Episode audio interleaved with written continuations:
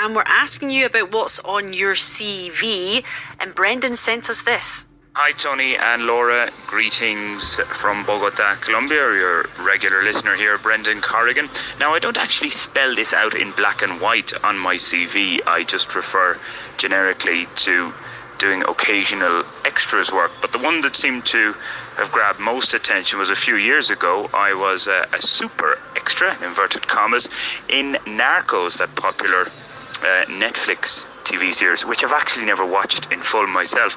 Uh, I answered the phone in Narcos Series 3, I believe it was, to none other than Pablo Escobar. Now, and of course, in the scene, I didn't get to meet Pablo Escobar. That was all done post production. But yeah, I answer. I'm an embassy official and I say, Hello, Embajada Alemana.